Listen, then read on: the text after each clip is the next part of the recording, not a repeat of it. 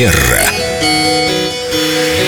Мы продолжаем с Викторией наш интересный содержательный разговор об этикете. Вы можете попросить человека, например, Вежливо. вежливо, ну, молодой человек, будьте так добры, э, не курить здесь, потому что маленький ребенок, я была вам очень Но признательна. это же очевидные вещи. Елена, Или они другая- очевидны для вас, но, например, для человека, у которого нет детей, который 15 лет курит, и, может быть, он в своих мыслях после тяжелого дня, или у него такой стресс, что он Да не может вы не всех курить. оправдываете? Этого дядечку вы оправдаете, который съел мороженое и бросает бумажку, а у меня ребенок спрашивает, мама, мы же бросаем в урну. Что делать в этой ситуации? Я вынуждена поднять эту бумагу с ребенком и бросить в урну. Одна я так не поступлю. Я подумаю, ну, если ты сделал, это просто хрюкни на месте.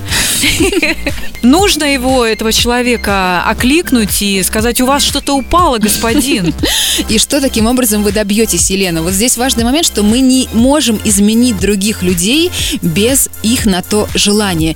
Можно в какой-то момент даже сказать спасибо этому человеку за то, что такую ситуацию он создал. И ребенок видит, что мама поднимает выбрасывает в урну, и значит, я тоже буду выбрасывать. Боже, какой ужас. Виктория, И при этом, кстати- этикет неоднозначен. Он неоднозначен, он ситуативен. Более того, мы не можем никому навязать, как себя вести. Мы можем что только наши сами быть примером. думают по поводу А. Храпа в вагоне. Второе, по поводу курения на остановке и брошенных э, фантиков. Что вы думаете, друзья? Делаете ли вы замечания тем людям, которые позволяют себе это? Ответьте в группе Эльду Радио ВКонтакте, раздел Терра Манера. Или Вопросы пишите Виктории. в своих социальных сетях, отмечайте Эльдорадио, хэштег Терраманера, и мы будем ходить читать обсуждать интересные истории. Здесь.